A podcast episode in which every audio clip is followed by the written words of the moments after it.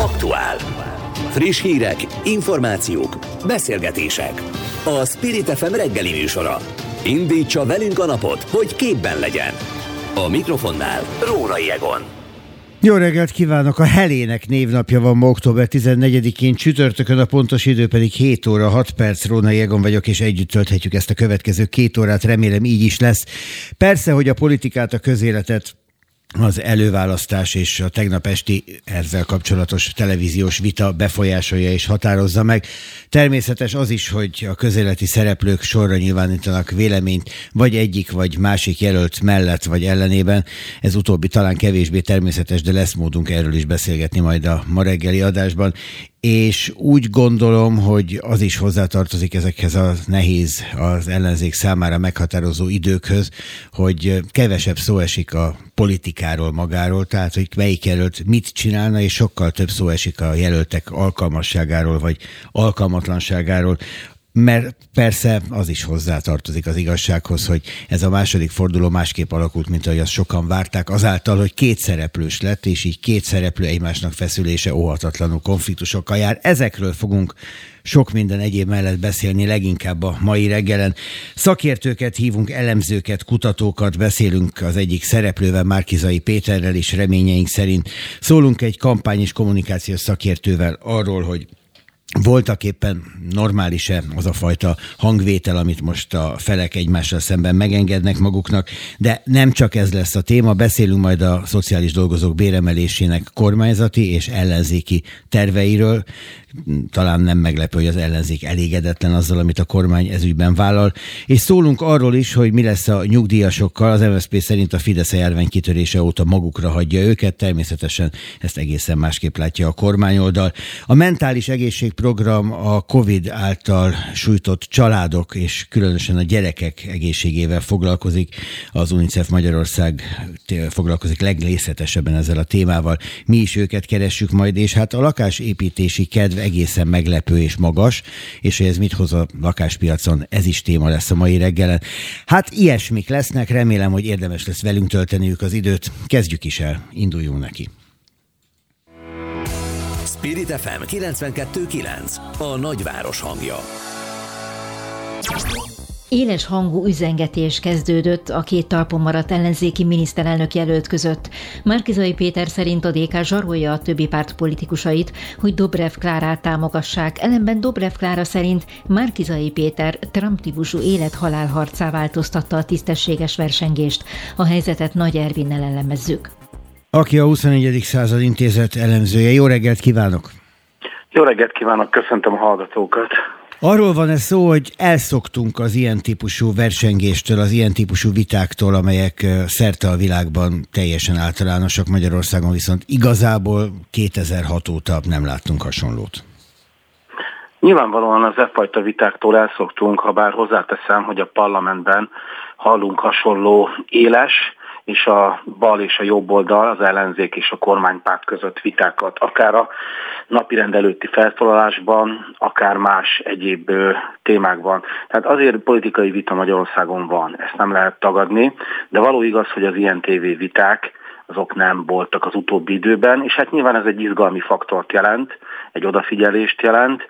Nyilvánvalóan a baloldalnak ez is volt a célja, tehát a mozgósítás mellett a önmaguknak a bemutatása, a politikai élet tematizálása, ez mind-mind fontos most a baloldal számára.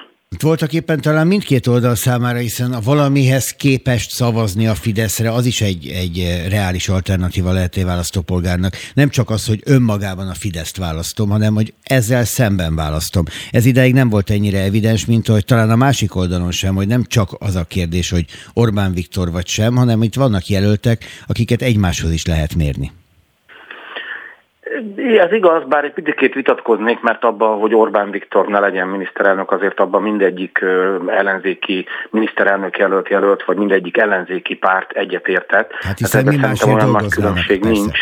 Igen, de való igaz, amit ön mond, hogy kétosztatúvá vált a magyar politika, és ebben a helyzetben egymáshoz való viszonyítás óhatatlanul és jogosan van meg az állampolgárok körében. Ennyiből egyébként sokkal nehezebb a helyzete jelenleg a baloldalnak, hisz a jobb oldalon egy stabil kormányzást látunk, egy stabil pártszövetséget látunk, ami az emberek mindennapi dolgaival foglalkozik.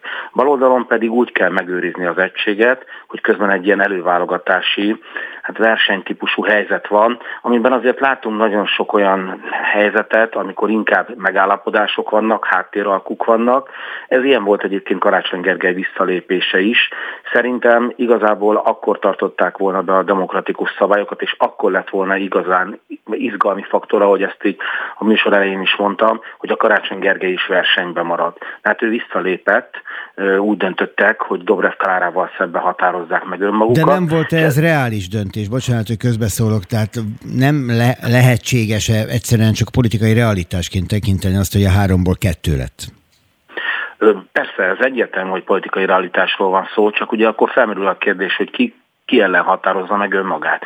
Hát ebből ugye azt következik, hogy Markizaj Péter és Karácsony Gergely sokkal inkább Dobrev Klára ellen határozza meg jelenleg magát, mint a kormányjal szemben. Persze ez hosszú távon nem így lesz, de jelenleg ez a helyzet. Tehát az, amit tegnap Dobrev Klára a miniszterelnök jelölti vitában mondott, hogy itt valóban van egy stop Dobrev mondani való, azt, az, azzal én is egyetértek, és szerintem ezt mindenki látja. Ennek ellenére én úgy gondolom, hogy Karácsony Gergely visszalépése mégiscsak a választópolgároknak az átverése volt, és ezt nem csak ellenzőként, vagy nem csak állampolgárként mondom, hanem hát ezt halljuk azoktól a támogatóktól is, és ezekkel én egyetértek, akik Karácsony Gergelynek a kampányát az utóbbi pár hónapban vitték, a hátukon cipelték. És hát ott van a 99 mozgalom is, hát abban is azért mégiscsak olyan balliberális is gondolkodók, művészek, közéleti emberek sorakoztak fel, akik az elmúlt időszakban, az elmúlt években királycsinálóként léptek fel a baloldalon. Nyilván ennek meg lesz a bőtje, hogyha önnek igaza van. Mi a véleménye a két jelölt párviadaláról? Most kifejezetten nem arról beszélek, hogy milyen jelzőket használnak időnként ők és híveik egymásra, mert attól most próbáljunk elvonatkoztatni. Kellene sokkal több szakpolitika, kellene sokkal többet beszélni arról, hogy ki mit tenne a nyugdíjjal, ezzel, azzal, amazzal, vagy elegendő most az a pozíciófogás, amit látunk tőlük? Jelenleg a pozíciófogás a legfontosabb számukra. Nyilvánvalóan a választópolgár azért várni fogja azt, hogy legyenek konkrétumok. Tehát, hogyha áprilisról beszélünk, akkor addig ennek meg kell jelenni a baloldalon, és hangsúlyossá kell válni a baloldalon, már csak azért is, mert most ez a pozíciófogás, ahogy ön nevezte, ez tényleg okoz egy izgalmi faktort, ám mondom még egyszer, nagyon nehéz eh, azt úgy fenntartani, azt az egységet úgy fenntartani, hogy közben ezt az izgalmi faktort is meg kell jeleníteni, már csak azért is, mert hogyha nincs az állampolgárokban odafigyelés, nincs bennük mondjuk a vita által kialakított valami fajta érdeklődés, akkor visszaesik a mozgósítás, és akkor az egész előválasztás nem éri el a célját. Hát ez egy nem egyszerű helyzet, tehát nyilvánvalóan Látjuk is ennek a buktatóit, de egyébként, ha a tegnapi vitát valaki nézte, azért az jól látszódott, hogy szakpolitikai kérdésekben vita nincs. Egyelőre hatalom technikai kérdésekben van vita, illetve hát nyilvánvalóan abban, hogy ki milyen csapattal, vagy ki egyáltalán kell képzelni el a jövőbeli baloldali politizálást. Ugye ebben sem egyféleképpen fogalmaznak, mert Dobrev Klára azt mondja, hogy ez korai, Márkizai Péter pedig már nevekkel jön. Az, hogy az, a programokban igazából nincsen vita, az egyúttal megnyugtató is lehet az ellenzéki szavazónak, mert bárkit is választ, a két jelölt közül végül is majd valamilyen módon ugyanoda fognak kiukadni, legfeljebb a két jelölt alkalmassága vagy alkalmatlansága lehet egy-egy választó számára a kérdés, nem? Igen, ez végül is Dobrev Klára is erre éleszte ki a tegnapi vitát. Ugye a kezdet-kezdetén arról beszélt, hogy Márkizai Péter nem alkalmas, és ráadásul hazudik, tehát megpróbálta egyrészt a hitelességét is, másrésztről pedig az alkalmasságát is, a miniszterelnökséget, a miniszterelnökséghez való képességeit is valamilyen módon megkérdőjelezni. Ez így van, viszont azért látni kell azt is, hogy ez a fajta kommunikáció azért tudatos. Tehát van egy természetes ellentét, van egy természetes egymásnak feszülés, és Markizaj Péter ezt tudatosan felerősíti. Ennek pedig az a célja, hogy a baloldalon az elmúlt pár évben számtalan esetben felmerült az, hogy Gyurcsány nélkül kellene Orbán Viktornak neki feszülni. Tehát van egy ilyen igény, hogy Gyurcsány Ferenc tűnjön el a baloldalról, már bár elnézést a kifejezésért, de ezt hogy Markizai Péter is használta rendezvényein, és ezt az igényt próbálja Markizai Péter valamilyen módon kielégíteni. Tehát Markizai Péter alkalmas arra, hogy megszólítson olyan baloldaliakat, akik egy gyurcsánytalan jövőbeli baloldalon gondolkodnak, és hát alkalmasnak tartja magát, de ez egy nagy kérdés, hogy ez így van-e, hogy önmagukat olyan jobboldalinak definiáló embereket is az, el, az előválasztásokba behúzzon, akik mondjuk Orbán Viktorra nem szavaznának, vagy valamifajta ellenérzésük van a mostani rendszerrel szemben. Hát vasárnap estére ígérnek eredményeket a második forduló végeredményét, és akkor megtudjuk, hogy ki lesz az ellenzék miniszterelnök jelöltje a 2022-es választásra. Talán ettől egy kicsikét okosabbak leszünk, hogy melyik jelöltnek a reményei válhatnak valóra. Nagy Ervin, a 21. század intézet elemzője volt a vendégünk. Köszönöm, hogy a rendelkezésünkre állt. Kellemes napot! Köszönöm szépen, viszont hallásra! Spirit FM 92.9 A nagyváros hangja ne csak beszéljünk róla, kérdezzük is, meg itt van az egyik tegnap esti érintett Márkizai Péter miniszterelnök jelölt. Jó reggelt! Jó reggelt kívánok! Hogy értékeli a tegnap esti vitát, különösen annak fényében, hogy elhangzott önről egy olyan mondat, ami szintén egy vonalátlépése, hogy alkalmatlan a feladatra, ezt Dobrev Klára fogalmazta meg nagyon kereken. Igen. Hát az elmúlt három és fél évben azért elég sokszor megkaptam én ezt, igaz, hogy eddig főleg a Fidesz részéről, úgyhogy újdonságot ez nem tartalmazott. Hogyha ezt az epizódot, ezt a melodrámát leszámítjuk, akkor azonban szerintem egy konstruktív beszélgetés volt, tehát a szakmai kérdésekben a leendő kormányprogramot illetően azt gondolom, hogy nagy mértékű egyetértés van, és ennek én nagyon örülök. Miközben önök a stúdióban vitáztak, a DK reagálva az ön által mondottakra azon melegében megjelentett egy közleményt, amelyik újabb hazugsággal vádolta. Érdemes olyan állításokkal előjönni ebben a kampányban, aminek az igazságtartalma legalábbis kérdéses, ami lehet vitatkozni, hogy igaz vagy nem, mert hogy így önre ráragad az, hogy olyanokat mond, amiket nem tud igazolni. Hát én szerintem a másik oldalon sokkal több ilyen kijelentés van. Én természetesen tudom igazolni azokat, amit mondtam. Mindenképpen tudom igazolni, hogy azt, aki nekem mondott valamilyen információt, mint például Karácsony Gergelyről, Popovics Judit, ők mindannyian föntartják ezeket az állításokat, de volt itt szó egy szombati megegyezésről is, annak az SMS szövegét én átadtam a jelenlévő egyik újságírónak. A szombati a megegyezés az miről szól?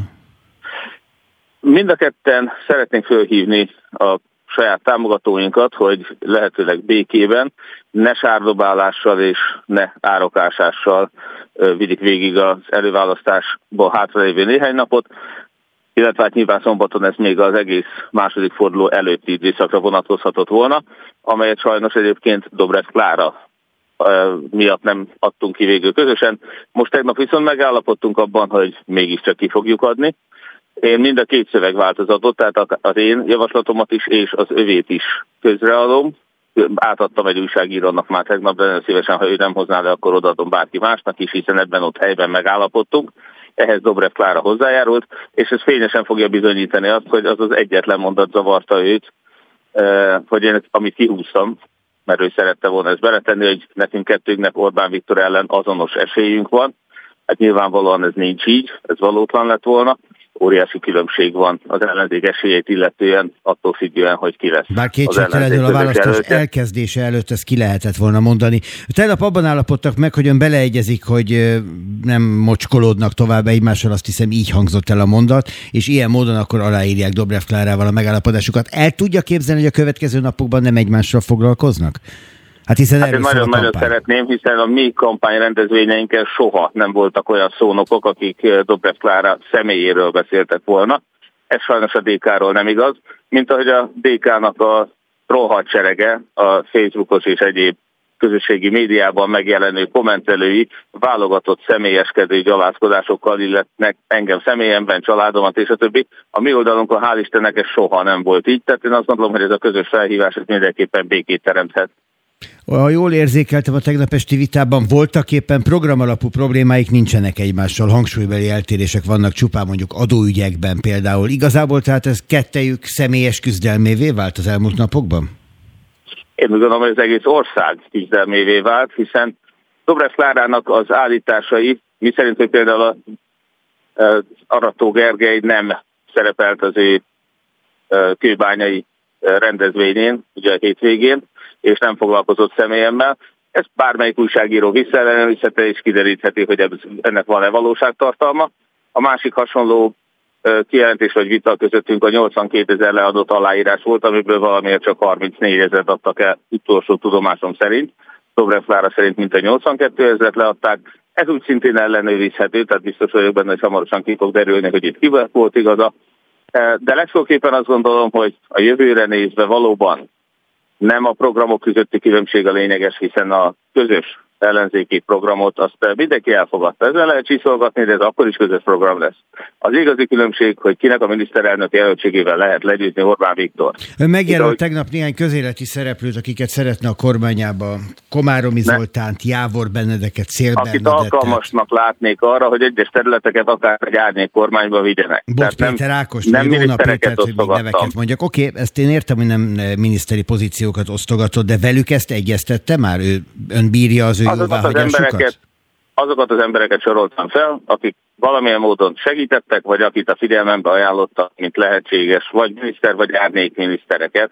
Tehát nem arról van szó, hogy ők miniszteri posztot várnának, vagy kérnének.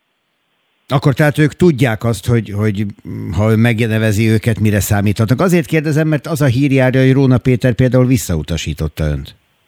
Én ott helyben mondtam azt hogy Róna Péter nyilván koránnál is fogva miniszteri szövet nem vállal, de én őt alkalmasnak látom. Róna Péterrel heti szintű levelezésben vagyok, ő folyamatosan tanácsokkal lát el, természetesen nem vágyik miniszteri tárcára, és ezt, hogyha megfigyelik, hogy mit mondtam, ott is rögtön elmondtam őróla is, Bot Péter Ákosról is, hogy már csak koránál fogva sem lenne ilyen, de egy meghatározó ember lehet véleményvezér a leendő programnak a kialakításában, és ebben nagyon sokat segített is nekem.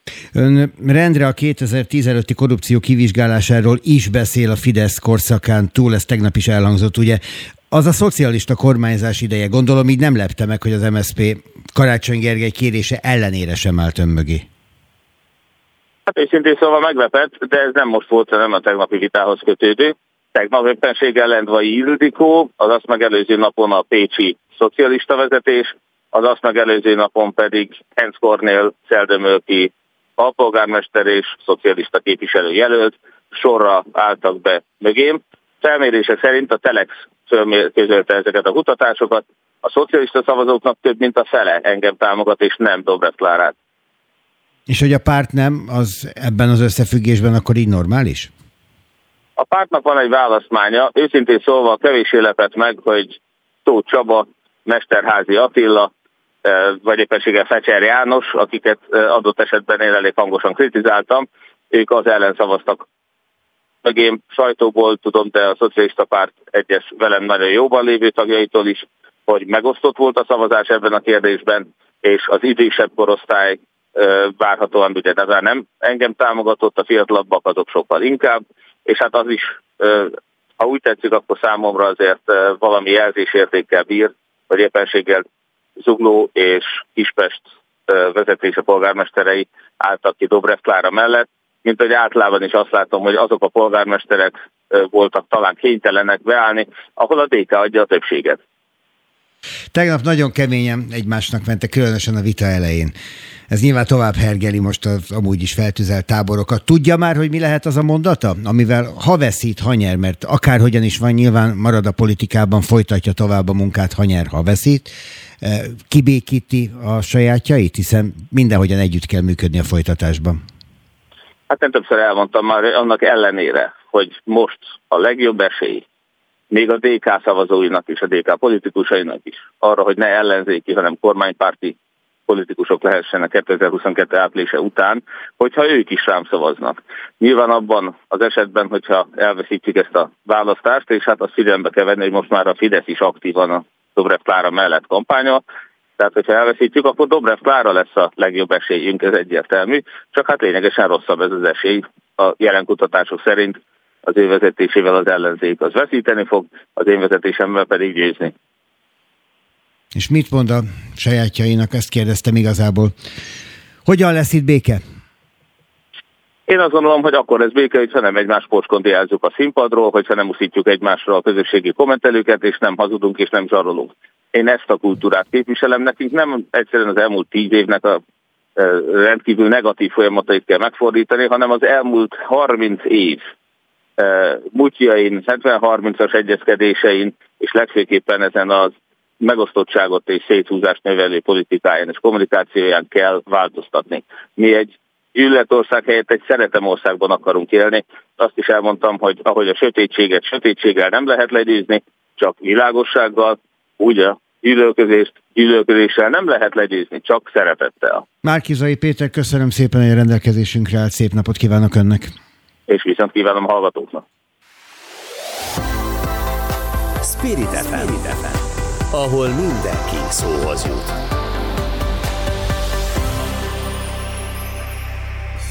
Bár Karácsony Gergely visszalépése után arra kérte az őt jelölő pártokat, hogy Márkizai Pétert támogassák a második fordulóban, több szocialista és párbeszédes politikus is jelezte, Dobrev Klárára fognak szavazni.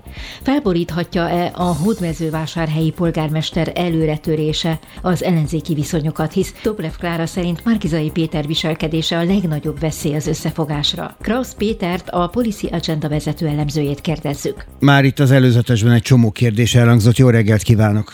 Jó reggelt kívánok! Hát szóval milyen viszonyokat borít fel az, ami a két jelölt között zajlik? Egyáltalán felborul-e bármi? Igen, ez a jobb kérdés a második. Én azt hiszem, hogy egy intenzív kampánynak vagyunk most a tanúi, aminek a legfontosabb eleme az egyéni képviselők kiválasztása volt, vagyis az, hogy azon a 106 körzetben ahol eddig egymás ellen indultak korábban ugye az ellenzéki jelöltek, most mindenhol egy jelölt van. Tehát ezt, ezt, ezt nagyon bátran leszögezhetjük, hogy az első és legfontosabb feladat az előválasztásnak, az már bekövetkezett, hiszen mindenhol egy jelölt fog a Fideszes jelöltel szemben állni, majd 22 áprilisában a, a parlamenti választáson. Tehát én azt mondom, hogy mindenképp válasszuk szét a mostani enyhe csatazajt, meg azt, ami korábban megtörtént, mert ugye most megtörtént az, hogy sikerült egyetlen egy ellenzéki jelöltel felállni minden, mind a 106 körzetben. Tehát ez az első rész, és azt mondom, hogy ez a nagy, ne, nagy neheze a dolognak, ezen túl vagyunk. A második rész, ugye azért tulajdonképpen itt egy szimbolikus szavazásról beszélünk a miniszterelnök jelöltnek a, a kiválasztásáról, mert itt egyenesen a választópolgárok nem fognak miniszterelnök jelöltre szavazni, hogy a lista egyes lesz, az ellenzéki lista egyes száma, ennyit tudunk egyelőre róla, és ugye ő maximum egy, egy szimbolikus ö, ö, politikát képviselhet, ő megtestesíti azt, ami a, a lista egyes számú ö, vezetőjéhez tartozhat. De mint miniszterelnök jelölt, ből miniszterelnök csak akkor lesz, ugye, ha az ellenzék megnyeri a választásokat. Az, hogy melyik politikus, az ismert politikusok közül szocialista, párbeszédes, ugye most már tudjuk, LMP frakció vezetője is döntött, és hogy ki mellé állt, Márkizai Péter mellé. Szóval, hogy ki hova áll, ez mennyire befolyásolhatja a választókat? Tegnap valószínűleg sokakat meglepett, hogy az ATV egyenes beszéd című műsorában Lendva Ildikó bejelentette, hogy nem a, a Karácsony Gergely által ajánlott Dobrev Klárára szavaz, hanem ő is a hódmezővásárhelyi polgármestere. Számít ez? Szerintem nem sokat számít, annyiban számít, amit az előválasztásnak az első fordulójában láthatunk, hogy nagyon sok helyen letisztult a, a jelölteknek a népsora, tehát minden esetben e, kiestek azok a jelöltek, akivel valamiféle e, erkölcsi probléma merült fel. A választók nagyon tisztán el tudták dönteni, és ez most teljesen mindegy, hogy melyik ellenzéki párt volt igazából a neve mögé írva, ahol e, a sajtóban megjelenő problémával szembesültek a választók egy adott személlyel kapcsolatban, ott ő óriási többséggel általában elvesztette azt a harcot. Tehát azt gondolom, hogy a, a, a szavazók pontosan tudják, hogy mikor és hol kell lépniük, és ki az, aki mögé oda kell állniuk. Ezért én nem tartom, igaz, most pládásul hallottunk olyan politikusokról, akik maradjunk annyiban, hogy kevéssé ismertek a nyilvánosság előtt, és az ő ide-oda állásuknak szerintem minimális szerepe van. Akkor hadd kérdezem, hadd kérdezem ezt másképp, és akkor fordítsuk meg a dolgot, nézzük a két jelölt felől. Nem tudjuk, mik az arányok, nem tudjuk, mi lesz a végeredmény, de az látszik, hogy Márkizai Péter körül nagy a zaj. Vajon mi lehet az ő vonzereje azok számára, akik mondjuk fél évvel ezelőtt nem is ismerték őt? Az ő vonzereje teljesen egyértelműre korábban Puzsér úr is próbált rájátszani erre a hangulatra, hogy se nem Gyurcsán, se nem Orbán. És az tény, hogy nagyon sokakat vonz, hogy ő benne látják azt, hogy ebből a 30 éve bekövesedett helyzetből ki tudná mozdítani az országot, és tagadj, ne tagadjuk le, hogy ebben van is igazság, mert ő ő az egyetlen személy a most talpon maradt jelöltek közül, aki ebből a viszonyrendszerből ki tudná e, húzni az országot. Hogy ez mekkora szimpátiát, milyen nagyságú tömeget tud vonzani, az hamarosan el fog e, e, dőlni, de az látható, hogy azért erre van fogékonyság, és amit ő, Márki Zaj Péter nagyon sok helyen elmond, hogy nem csak baloldaliakat, nem csak kiábrándult fideszeseket, hanem olyanokat is meg tud esetleg szólítani, akik mostanában nem szoktak szavazni, elvesztették érdeklődéseket a politikai irányába. És valóban, ha valaki a mostani kormányt, aki már ugye 22-re 12 éve fogja irányítani az országot, le akarja váltani, ahhoz igenis egy ilyen sokszínű tömeget kell tudni megszólítania. Tehát azért ebben van felhajtó elő, ez kár lenne tagadni. Krausz Péter, Policy Agenda, köszönöm szépen, hogy a rendelkezésünkre állt, szép napot! Köszönöm. Aktuál. Friss hírek, információk, beszélgetések. A Spirit FM reggeli műsora. Indítsa velünk a napot, hogy képben legyen. A mikrofonnál Rórai Egon. Sokan féltik az ellenzéki oldalt az előválasztási kampány kiérezett, sőt, nem egy esetben kifejezetten becsmérlő hangnemétől. Az első tévés vita után sokan azon fanyalogtak, hogy az túl békés volt. Ma meg sokan azon aggódnak, hogy már sértő a vita stílusa a jelöltek és a híveik között. Rombol vagy használ ez a fokozott hangulat a választásokra készülő ellenzéki pártoknak? Helyszler Ákos kampány és kommunikációs szakértőtől várjuk a választ. Jó reggelt kívánok! Jó reggelt! Azt lehet érzékelni a közösségi médiában is, hogy ahogy sokakat vonz ez az erős hangnem, és úgy érzik, hogy hozzá kell szólniuk, és rátenni egy lapáttal, úgy nagyon sokakat, ugye itt én az arányokat nem tudom megállapítani, kifejezetten taszít és megrémít, mondván, hogy mi lesz itt a folytatásban, hogyha most ilyen a hangulat. De hát a kampány az elfben hozhat ilyet, csak mi ehhez már nem vagyunk hozzászokva. Jól érzem? Igen, igen, igen, igen. Sok igazállítást fogalmazott meg a, a kérdésben nem vagyunk hozzászokva kezdem a végén. Igen, de az a helyzet, hogy ilyen, amikor, amikor ennyire kiérezett demokratikus küzdelem folyik a hatalomért, illetve a hatalom ígéretért. És teljesen egyetértek azzal a, a, megfogalmazással, hogy ez biztos, hogy sokakat taszít, lehet, hogy néhányakat vonz, de felvetette, hogy ugye a közösségi média megy máshol nagyon nem tudjuk még egyelőre nézni a választói attitűdöket a tévévitával kapcsolatban, mint mondjuk a Facebookon.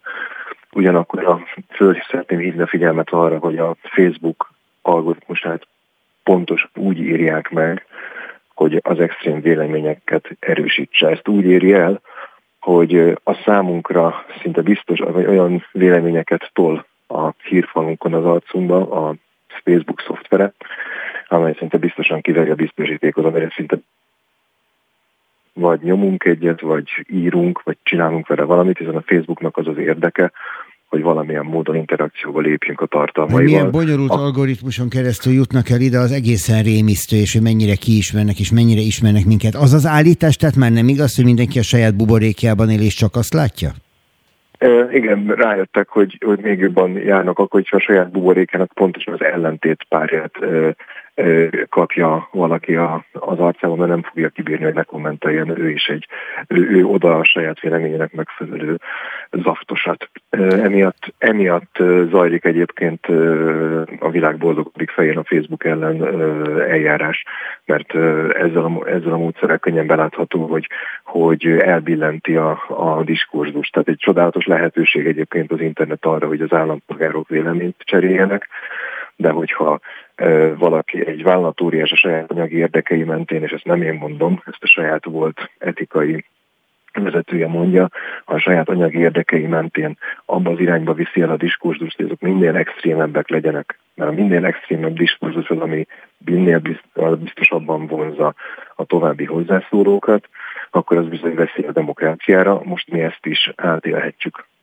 Az, hogy a két jelölt, mert ugye kettőre csökkent, de hát korábban több jelölt volt, és ezt is lehetne ér, elemezni, értelmezni.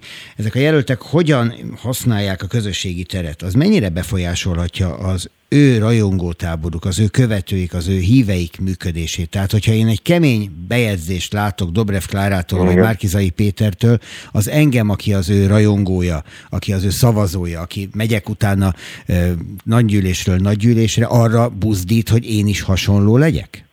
Így van, így van. Így az van. ijesztő, mert akkor voltak éppen ez egy öngerjesztő folyamat.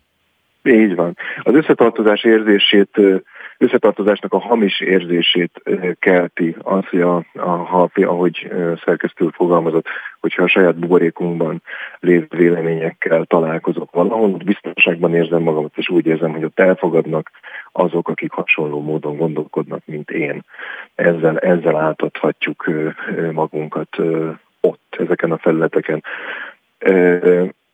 És ezt természetesen lehet jól, rosszul használni.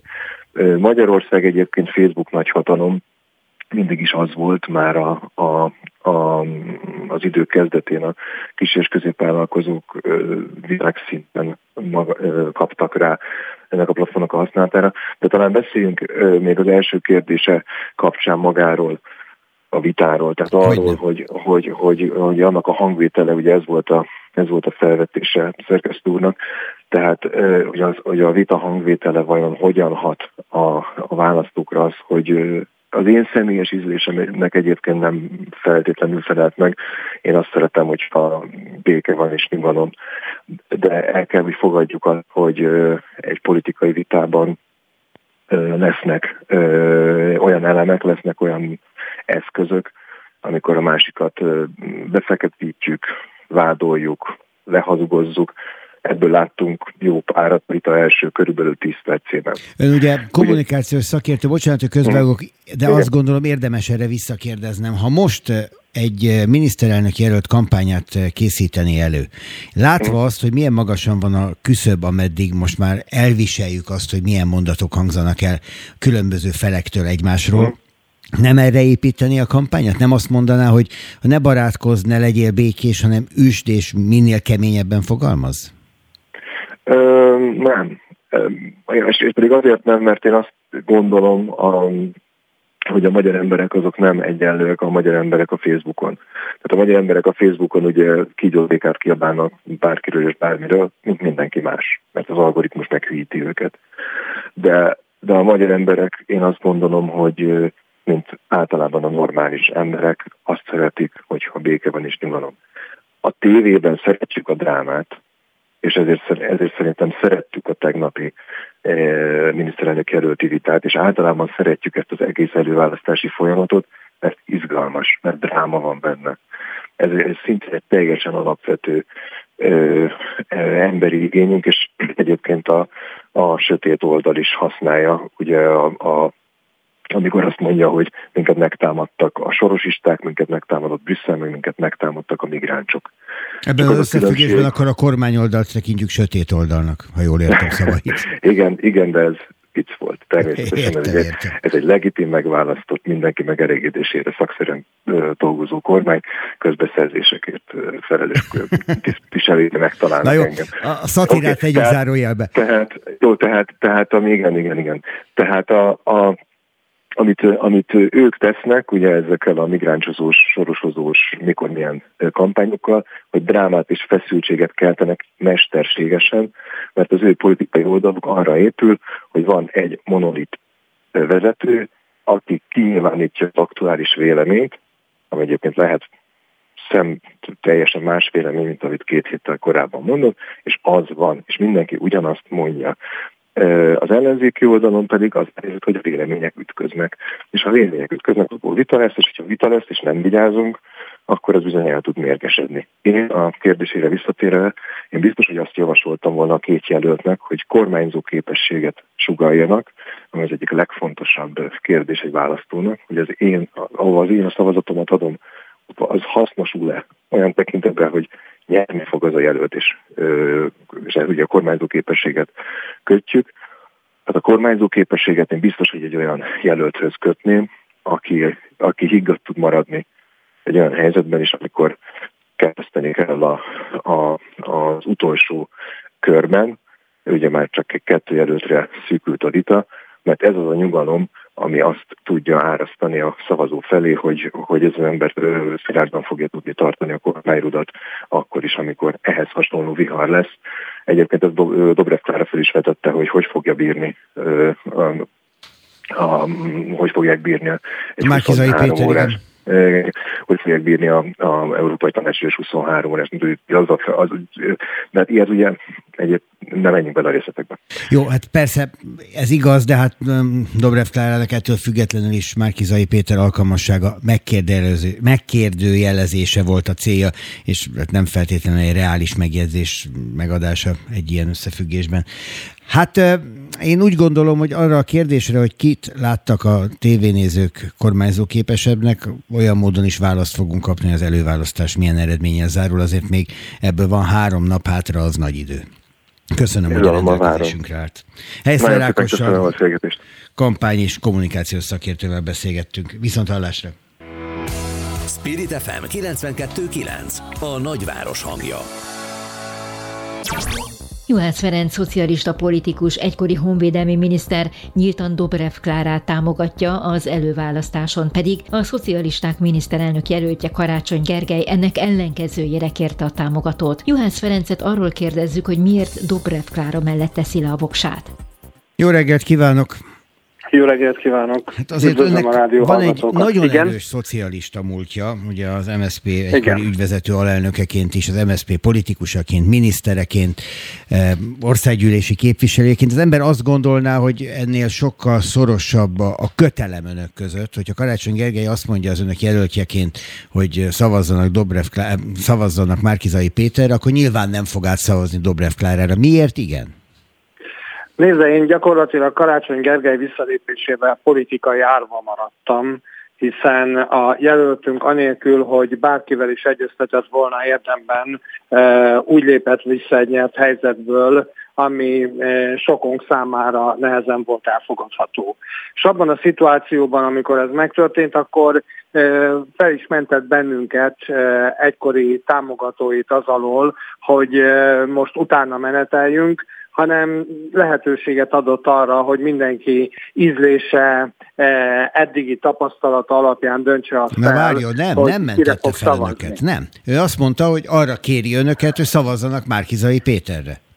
Arra kéri, így van. Mi meg hát arra kértük, nem hogy tudja. ő legyen kedves eh, ezt a küzdelmet tisztességgel, becsülettel végigvinni, és két politikai erő helyesebben három politikai erő támogatatjaként ezt a küzdelmet végigvinni. Volt egy fél mondat, Tudom, azon én fennakadtam, bocsánat, azt mondta, hogy igen. nyert helyzetből. Hát egyrészt a második helyen állt, másrészt ő pont úgy érezte, hogy nincs nyert helyzetben. Megcsalta önmagát? Nézd, én azt gondolom, hogy, hogy lábon lőtte önmagát, és ahogy néztük azt a hetet, az egészen kiábrándító volt a, a politikai szerepvállalása és a folyamatos hátralépése kapcsán, de ez csak az én magánvéleményem, ettől e, nyilvánvalóan bárki gondolhatja másképpen.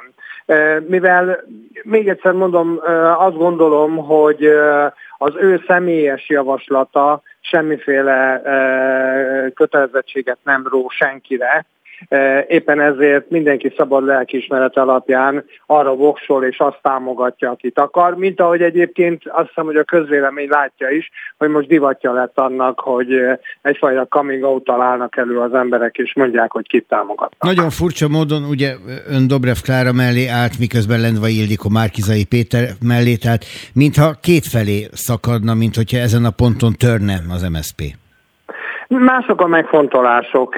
Lendva Ildikóval nem csak politikai együttműködésben, hanem talán személyesen is mondhatom, hogy kiváló barátságban vagyunk. Másképpen ítéltük meg az esélyeket, a lehetőségeket, ami ebben a pillanatban azt gondolom, hogy, hogy nem baj. Ő úgy ítélte meg, bár nyilván ő elmondja a saját álláspontját, hogy ez esetben több szavazatot lehet kapitalizálni az ellenzék javára, hogyha ha Márkizája a jelölt. Én meg azt gondolom, hogy olyan jelölt kell, aki tekintélyes, aki tiszteletet parancsol, aki felkészül, aki harmóniát tud teremteni. Ebből a szempontból azt gondolom, hogy mind a kettő megközelítésnek van létjogosultsága és van alapja, ő így döntött, én úgy. Azt mondja a Fidesz kommunikáció, és az ellenzék egy jelentős része is, hogyha Dobrev Klára jön, akkor vele jön megint Gyurcsány és a Gyurcsány korszak jól ismert elemei, gondolkodásmódja, leuraló magatartása. Ön nem tart ettől? Egészen biztosan nem, hiszen mint ahogy a Fidesznek és az országnak egy komoly tapasztalás volt egy akkori válsághelyzetben való kormányzati múlt, gondolom, hogy, hogy Klárának, a csapatának az új többségnek reményeim szerint, meg szintén komoly tapasztalás. Kétszer ugyanabban a folyóban nagyon lépni nem lehet. A másik, amit ezzel kapcsolatban mondani szeretnék, hogy az előválasztásnak volt egy nagyon furcsa tapasztalata, nevezetesen a vidéki többség az a Dobrev Klárát támogatta, az a vidéki többség, amiknek alapvetően a tájékozódási pontjait éppen a kormányhoz igen közel álló médiabirodalom adja meg, azaz hiába nyomták ezerrel a közszolgálati rádióban, tévében és mindenütt az, hogy hogy vigyázzatok, és Stop Gyurcsány, és nem tudom, hogy micsoda, ez a vidéki szavazókat nem tántorította el. A főváros, a fővárosi értelmiség gondolja ebben a pillanatban úgy, hogy a Gyurcsány név itt nagyon sok kárt tud okozni Dobrev Klárának. Én meg azt gondolom, hogy a maga személyisége, a nyitottsága, a felkészültsége mindezt kompenzálni tudja. Adott esetben tudom, hogy nem feltétlenül az ambíciókról szól ez, szerepet is vállalna Dobrev Klára mellett? Ó, de hogy is a kampányban mindenféleképpen majd akkor, amikor arról van szó, hogy a Fidesz le kell váltani, mert a közös cél az. Én nem csak Dobrev Klára mellett, hanem a Márkizaj mellett is, akkor, amikor már megválasztott listavezetőnk lesz. Egyszerűen azért, mert mind a kettő utcahosszal jobb annál, mint amit jelenleg az Orbán rezsim nekünk kínál. A demokrácia intézményeit csorbította, uh, az országot egyébként egy nagyon nehéz eladósodott útra terelte, a pénzek egy jelentős részét haverok, rokonok, barátok elvitték. Ennél a programnál, amit az Orbán végrehajtott, mind a két jelöltünk, és itt ez esetben e, pontos a ki, e, kifejezés, szóval mind a két jelöltünk sokkal, de sokkal többet, jobbat e, tudna nyújtani, európaiabbat. Juhász Ferenc szocialista politikus és Dobrev Klára szavazó volt a vonalban. Szép napot Igen, kívánok. köszönöm, tiszteletem, viszont hallásra. Spirit FM 92.9 a nagyváros hangja. Több egykori szabaddemokrata politikus is Márkizai Péter támogatója, egyebek mellett Kőszeg Ferenc vagy Haraszti Miklós pártalapítók is, noha volt időszak, amikor az SDS jelentős támogatója volt Gyurcsány Ferenc politikájának. Gulyás József volt szabaddemokrata politikust fakadjuk a lehetséges okokról. Jó reggelt kívánok! Jó reggelt kívánok, köszöntöm a rádió hallgatóit. Ha van ennek a kampánynak meglepő fordulatait a második fordulóban, azon túl, amit művelnek egymással, és uh, ahogy reagálnak erre a szavazók, akkor igazából az, hogy SZDSZ-es politikusok jelennek, meg volt SZDSZ-es politikusok Márkizai Péter mellett, annak dacára, hogy Márkizai Pétert mindenfajta fóbiával illetik, a homofóbiától, a, a nők melletti kiállás hiányáig és a romák listázásától kezdve, ezt hosszan lehet sorolni. Magyarázza el, kérem. Először is azzal kezdeném, hogy nem vagyok a Márkizaj fanklub tagja, és én is tudom kritikával illetni, ahogy más közéleti szereplőknek a megnyilvánulásait, tehát vannak olyan megnyilvánulások, megszólalások, amit hát nem tartok jónak, szerencsésnek, és még ezt fokozhatnám. Ezzel együtt szerintem azt érdemes végig gondolnia mindenkinek, aki a 2022-es választásokon azt fontosnak tartja, hogy legyen egy rendszerváltás, egy új rendszerváltás, és ennek most adjuk meg ősszel az esélyét, hogy ki az, aki képes legyőzni Orbán Viktort és rendszerét leváltani. És ebben számomra elég egyértelmű a képlet, tehát a tegnapi vitát is követve, meg az előzményeket is figyelembe véve, azt gondolom, hogy mindenkinek azt érdemes végig gondolnia, hogy, hogy hogyan lehet megteremteni azt a széles választói koalíciót, ami nélkül nem lehet legyőzni Orbán Viktort.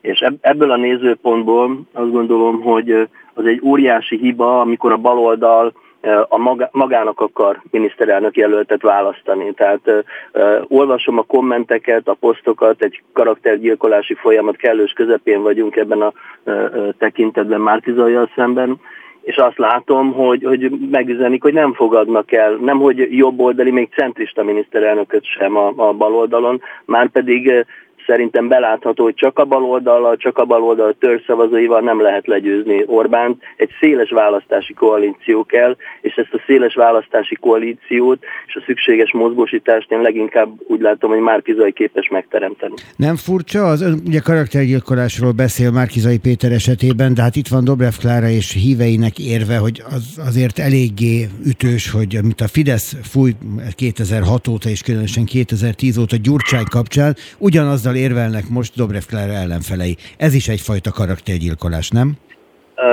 Azért van, van különbség a két kritika között. Szerintem Márkizaj Péter Dobrev Kláráról és a baloldalról megkülönböztetett tisztelettel, meg, meg elfogadólag, sőt integrálóan szokott beszélni. A Fideszre ez nem jellemző és ha már itt szóba került az SDS, én azok közé tartoztam, akik nem voltak kritikátlanok, sem 2002-ben, a D209-nél született döntés kapcsán, vagy később a koalíció működési kapcsán, vagy később például annak kapcsán, hogy hogyan is sikerült megnyerni a 2006-os választást. Tehát az összödi beszéd az egy, ez egy következmény volt, ami azt megelőzte, annak az is része volt, hogy nem egyszerűen a, a választóközönséget vezette félre az akkori kormányfő, hanem bennünket is, a Szabaddemokrata frakció tagjait. Tehát én pontosan emlékszem, hogy a választások előtt járt nálunk a miniszterelnök, járt nálunk a pénzügyminiszter, és a, a költségvetési hiányszámok tekintetében teljesen hamis számokat kaptunk. Mondták, hogy nagyobb lesz a hiány, mint a várható, mint amit a költségvetés elfogadásakor terveztünk közösen, de arról szó nem volt, hogy ez a hiány közel kétszerese lesz annak, ami, amit akkor a frakcióülésen a miniszterelnök állított, vagy a pénzügyminisztere. Tehát én azt gondolom, hogy, hogy és akkor még nem beszéltünk 2006 őszéről, és az ottani történésekről. Ne is beszéljünk részletesen, inkább azt, kérd, inkább azt kérdezném, hogy ez, amit most sorol, ez mennyire befolyásolja önt a mostani szavazatában? Szerintem azt, az én szavazatom az egy szavazat, szerintem azt érdemes megnézni, hogy az embereket, a széles választóközönséget mennyire befolyásolja. Én hallom, újra és újra hallom az elemzőket, hogy amikor mondják, ez már nem számít. Hallom a politikusokat, akik mondják, hogy mert semmi nem számít abból, ami 2010 előtt van, vagy volt. Nem ezt tapasztalom. Tehát gondoljuk végig, hogy, hogy miért költen el a, a Fidesz most már 10-100 milliárdos nagyságrendben pénzeket arra, hogy ezt állítsa fókuszba, hogyha ez nem számítana?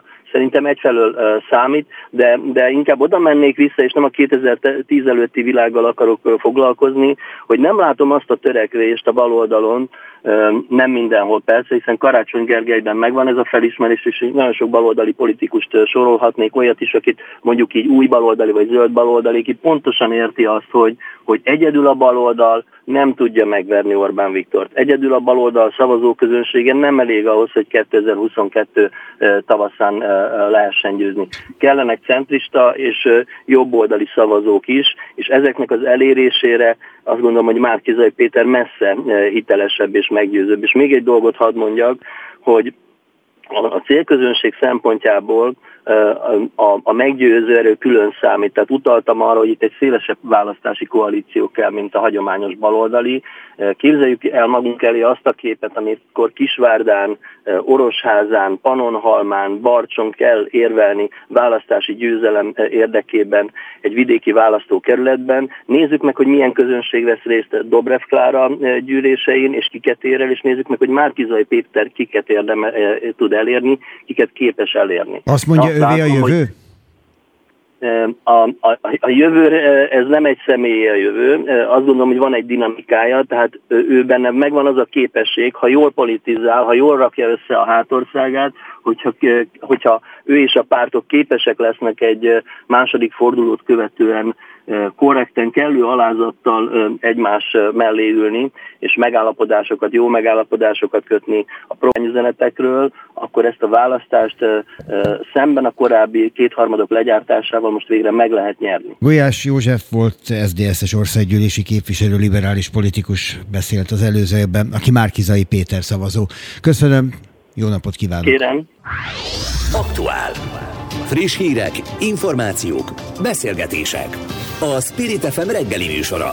Indítsa velünk a napot, hogy képben legyen.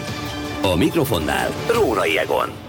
Ha most indul a napja, jó reggelt, ha meg már tart egy ideje, akkor jó napot kívánok. 8 óra 7 perc van az aktuált hallják a Spirit fm és hogy mi lesz az előttünk álló órában, azt is rögtön mondom. Mindjárt hívjuk az LMP társelnökét, sok minden egyéb mellett a szociális dolgozók béremeléséről is beszélünk. Aztán hallunk majd arról, hogy a Fidesz a járvány kitörése óta az MSZP szerint magára hagyja a nyugdíjasokat, az MSZP elnök helyettese lesz a vonalban. Az UNICEF Magyarország gyermekjogi vezetőjével arról beszélgetünk, hogy hogyan viselte meg, és hogyan segíthetünk a gyerekeknek a Covid járvány idején.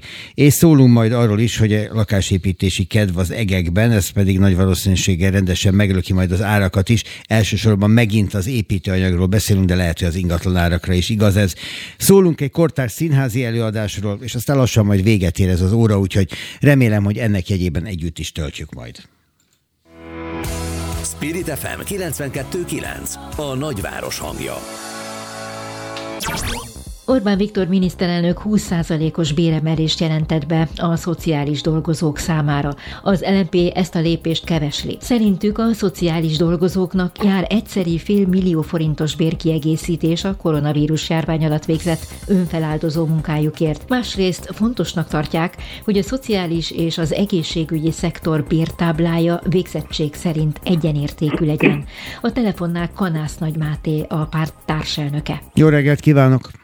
Jó reggelt kívánok, üdvözlöm a hallgatókat Ugye ez is. az egyszerű félmillió forintos bérkiegészítés, ez az az összeg, amit az egészségügyi dolgozók megkaptak, de a, a szociális szektorban dolgozók nem. Ez valóban tavaly ugye félmillió forintot kaptak nagyon helyesen az egészségügyi dolgozók a járványvédekezés miatt kifejtett munkájuk ugye honoráriumaként.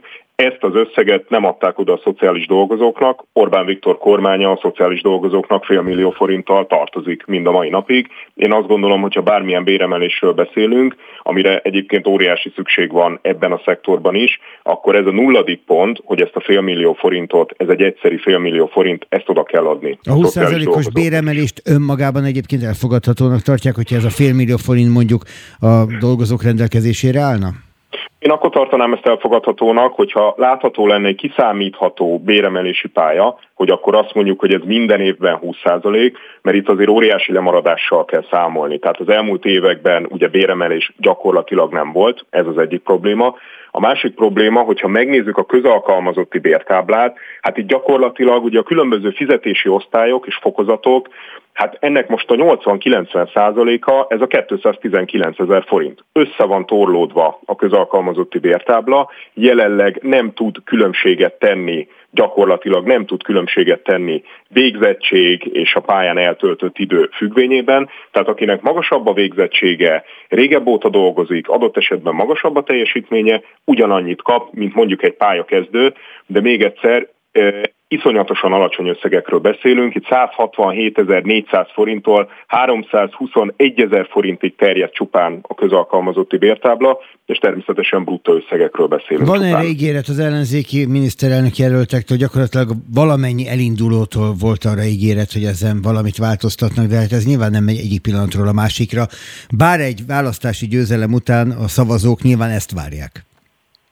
Hát nem, hogy a szavazók ezt várják, hanem az egész országnak erre lenne szüksége. Hát itt gyakorlatilag arról van szó, hogy a magyar állam mennyit költ az emberekre. Tehát amikor szociális dolgozókról, egészségügyi dolgozókról, ugye a kulturális szféra dolgozóit kivették sajnos a közalkalmazottak közül, vagy pedagógusokról beszélünk, akkor arról beszélünk, hogy az állam milyen minőségi szolgáltatásokat kíván nyújtani saját állampolgárai számára. És ha nem becsüljük meg azokat, akik velünk foglalkoznak, gyermekeinkkel, az idősekkel, a szegénységben élő családokkal, a különböző problémákkal küzdködőkkel, stb. stb., akkor nem tudom, hogy mit várunk, vagy akkor milyen képünk van a társadalomról. Hát Orbán Viktor képe teljesen egyértelmű, neki nem az ember, nem a család, nem a társadalom, nem a kisközösség, nagyközösség fontos, hanem egészen más szempontok dominálnak. Nézte tegnap elnök úr a vitát? A miniszterelnök Természetesen figyeltem, hogy ne. Volt annak egy rövid része, amely kifejezetten a környezeti kérdésekkel foglalkozott, ami önöknek az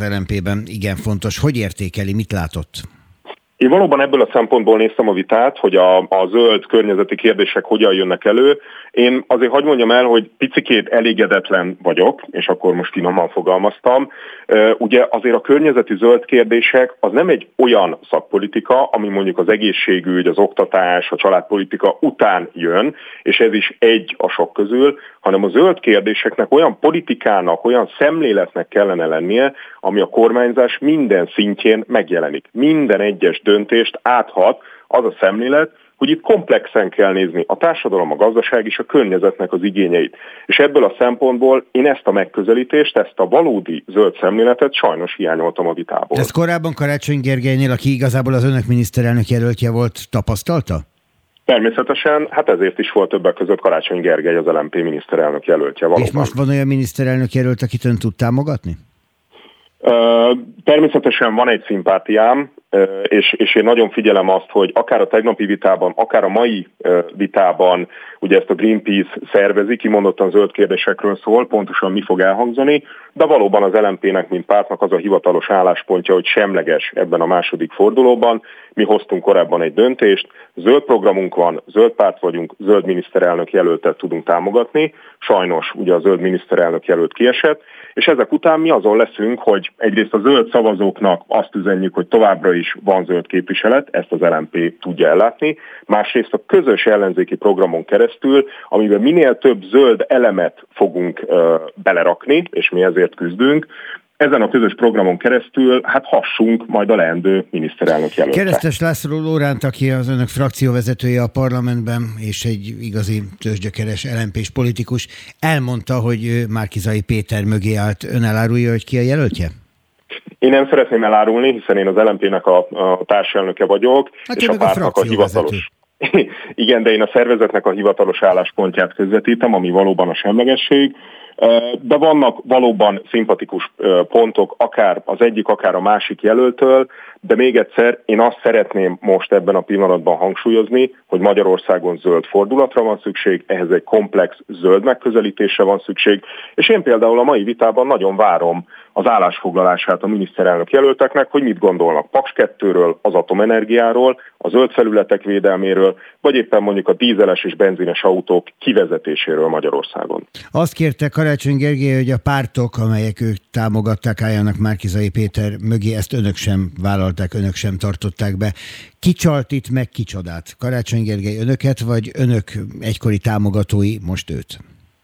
Én nem csalásról, de sokkal inkább csalódásról beszélnék. Mi a múlt héten valóban nagyon csalódottak voltunk, és láttuk a zöld közösségnek is az elkeseredését, és ezért mondjuk azt, hogy itt van az LMP, a zöld képviseletet el fogjuk látni, és tényleg a közös ellenzéki programon keresztül fogunk tudni hatni, akár a miniszterelnök jelöltre, akár az ellenzéki együttműködés egészére.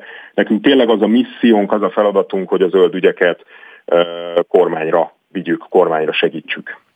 Nagy Máté az LNP társelnöke volt beszélgetőtársam. Jó napot kívánok önnek! Köszönöm szépen!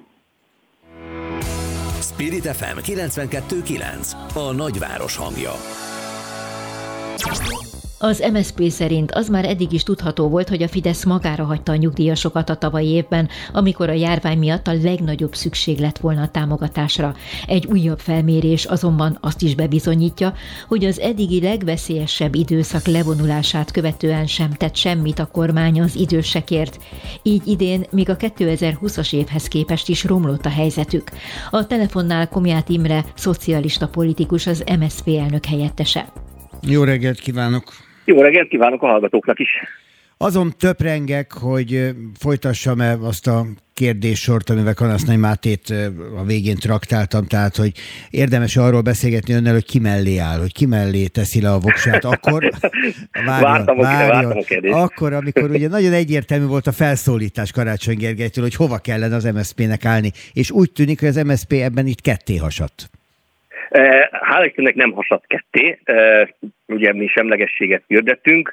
Én, mint elnök helyettes, ugye én is tartom magam ahhoz, hogy a, a központi állásfoglalást fogom elmondani. A pártagjainkra bíztuk, hogy hogyan szavaznak, ki mellé állnak.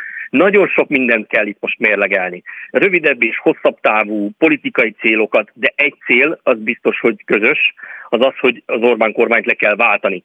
Nekem azt hiszem, hogy nagyon könnyű lenne a helyzetem, ha csak azt mérlegelném, hogy én egy nagyon erősen elkötelezett baloldali ember vagyok, és a munkavállalókat képviselem, szakszervezeteket és többi. Viszont most azt, kell, azt is mérlegelnem kell, hogy hosszú távon a, az, aki a győztes lesz, az le tudja váltani Orbán Viktort és bandáját, vagy nem. És azt viszont megígérhetem, bárki is legyen a győztes, azt tuti, hogy én ott fogok dörömbölni az ajtaján, és következetesen ki fogok állni a munkavállalók és a szakszervezetek mellett, azok mellett, az emberek mellett, akik ezt az országot a hátukon viszik, akik ezt az országot szolgálják. Úgyhogy az adás után, most a beszélgetés után én megyek Cseperre, ahol a sátorban szolgálatot fogok teljesíteni. Én is vállaltam önkéntes munkát, Valószínűleg fogom adni a szavazatom, nem tudom, még érlelődik bennem egy kicsit, mert még azért vannak kétségeim, de egy biztos, hogy utána, amikor a győztes megvan, akkor teljes messzélességgel ott fogok állni mögötte, és ütögetni fogom a vállát, hogyha azt gondolom, hogy nem olyan irányba megy, ami a munkavállalóknak jó. Mondta, hogy a munkavállalók ügyeit szokta képviselni, ez így van az egykori munkavállalókról, a mai nyugdíjasokról mindjárt beszélünk, de egy mondatot váltsunk már a rabszolgatörvény miatt kialakuló botrányról, Igen. hogy akár 600 ezer forintot is vissza akarnak fizetetni egy-egy dolgozóval, különösen az autógyárak, hogyha valaki le akar számolni. Hogy jöhetett létre ez a helyzet? Most a törvényen magán túl is, tehát a dolgozók tudták, hogy mivel állnak szembe? Nem, nem. Azokon a helyeken tudhatták, ahol van szakszervezet, van erős szakszervezet, például mondjuk a, a Vasas, a, ugye László Zoltán Vasas elnök, ő, ő következetesen és, és hangosan kiáll a, az általuk képviselt dolgozókért, ott tudhatták, hogyha elmagyarázták nekik, hogy akár egy ilyen lehetőség is előjön. Nem véletlen az, hogy Tóth Bertalan az MSZP társelnöke, illetve több képviselőtársa többször fordult alkotmánybírósághoz, többször határozati javaslattal élt azzal kapcsolatban, hogy ezt a törvényt úgy, ahogy van, el kell törölni. Egyébként most is élünk egy ilyen lehetőséggel, hát ugye tudjuk, hogy nem túl nagy reménnyel, de túl Bertalan határozati javaslatot fog benyújtani azzal kapcsolatban, hogy, hogy ne lehessen megtenni azt, hogy a dolgozóval visszafizetessék a bent ragadt munkaidőt, illetve hogy ne engedjék el a munkahelyéről azért, mert a munkaidő keretben neki mínusza van. Le kell nullázni ezt a mínuszt.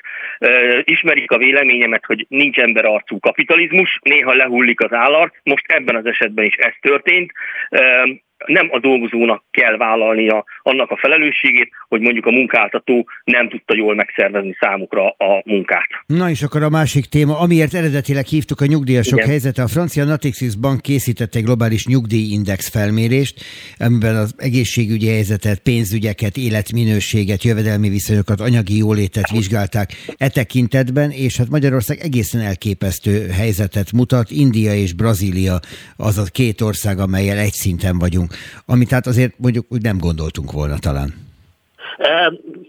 Ezt valószínűleg nem gondoltuk, de azt viszont láttuk, hogy ez a, ez a folyamat, ez 2010 óta tart. Korós Lajos barátom, eltársam, politikus társam nagyon sokszor elmondta minden féle fórumon, ahol csak lehetett, hogy a svájci indexálás megszüntetésével egyre nagyobb arányú lesz a nyugdíjasok elszegényedése. Nem véletlen volt az, hogy már a járványhelyzet alatt is folyamatosan ezt követeltük, vezessék vissza a Svájc indexálású elszámolást, ami csak hogy értsék azok a hallgatók is, akik esetleg annyira nincsenek benne képben, hogy ez nem csak az inflációt követi, hanem a munkabérek emelkedését is követi. Magyarán mondva nem állhat elő az a helyzet, ami most, hogy aki egyébként most nyomorultul él a kicsi nyugdíjából, az majd jövőre is ugyanolyan nyomorultul fog élni. Tehát az MSZP javaslat az, vissza a Svájc indexálású nyugdíjemelést, és azt a 28.500 forintos gyalázatos nyugdíjminimumot, azt minimum 70 ezer forintra kell emelni. Ennél azért a helyzet talán egy fokkal még súlyosabb is, hogyha azt nézzük, hogy valamennyi mérési adatban, tehát az egészségügyi helyzettől a környezetállapot, életminőség, az országra jellemző jövedelmi viszony, a nyugdíjasok anyagi jóléte vagy rossz léte szempontjából vizsgálták itt az adatokat, akkor azt látjuk, hogy az Európai Unióban mindössze egyetlen egy mutatóban és egyetlen egy országot, Szlovákiát sikerült az anyagi jólét szempontjából megelőzni, az összes többi adatban rosszabbul szerepelünk, mint az uniós tagállamok. Ugye a 44 világban vizsgált országból a 33. helyen. Tehát, hogy a nyugdíjemelésen túl rengeteg teendő lenne itt. Hát hogy ne? De hát mitől lenne jobb a helyzet? Hát látjuk azt, hogy 12 éve itt lelketlen betonba öntik egyébként az országot, arra költenek, ami nem az embereket szolgálja, és akkor mondjak egy másik példát, és kapcsolódik majd a nyugdíjhoz is. A, a közmunkások béremelése. Tehát napi 72 forinttal emelték a közmunkások bérét idén, az kettő darab tojásra sem elég. És egyébként hagyd kérdezzem, hogy akkor majd ezeknek az embereknek mennyi lesz a nyugdíja, milyen nyugdíja lesz, már csak ezért is muszáj lenne emelni ezt a nyugdíjminimumot, de akkor az egészségügyi helyzetet tekintve hogyan tudnak ezek az emberek alacsony keresetből, alacsony nyugdíjakból költeni az egészségükre. És nem csak gyógyszerre gondolok, hanem például mondjuk gyümölcsre, vitaminokra. Ezt is felvetettük annak idején a pandémiás helyzet elharapúzásakor, hogy bizony jelentős terhet okoz a családoknak, a nyugdíjasoknak, de a szimpla munkavállalóknak is, hogy mondjuk több vitamint, több gyümölcsöt vásároljanak. Szóval van itt tennivaló a kormányváltás után bőven. Komiát Imre, az MSZP elnök helyettese állt rendelkezésünkre. Jó napot kívánok! Jó napot, és a hallgatóknak is köszönöm. Spirit FM 92.9 A nagyváros hangja. Miként a legfrissebb globális UNICEF jelentés, úgy a világszervezet magyar kutatása is azt mutatja, hogy a COVID-járvány mentális egészségre gyakorolt hatását még hosszú ideig szenvedhetik a gyerekek és fiatalok. Az UNICEF Magyarország októberben elindította az új gyakorlati támogatást nyújtó projektjeit lélekemelő programjának keretében. A részletekről Szlankó Violát, az UNICEF Magyarország gyermekjogi vezetőjét kérdezzük. Jó napot kívánok! Jó reggelt kívánok, köszöntöm a hallgatókat is. Viola, mik azok a tünetek, amikkel szembenéznek a gyerekek, és amitből mi felnőttek azt érzékelhetjük, hogy valami a járvány okán akár nem stimmel? Igen, hát kezdetben ezt mi tavaly a mm, Bubikus Intézettel együtt egy reprezentatív kutatás keretében vizsgáltuk meg, és aztán ráadásul az UNICEF nemzetközi riportja is kiadott egy hasonló kutatást. Hát az a helyzet, hogy a, a gyerekek leginkább a depresszióra utaló tüneteket, szorongásos tüneteket, mm, túlzott magába, magukba fordulás tüneteit, motiválatlanság, tüneteit mutatják. Nyilván korosztályonként azért eltérőek a tünetek. Középiskolás serdülő korosztálynál komolyabb tünetek is jelentkezhettek, akár mm, jellemzően az evészavarok, függőségek, de akár az öngyilkosság gondolata is mm, gyakoroltak.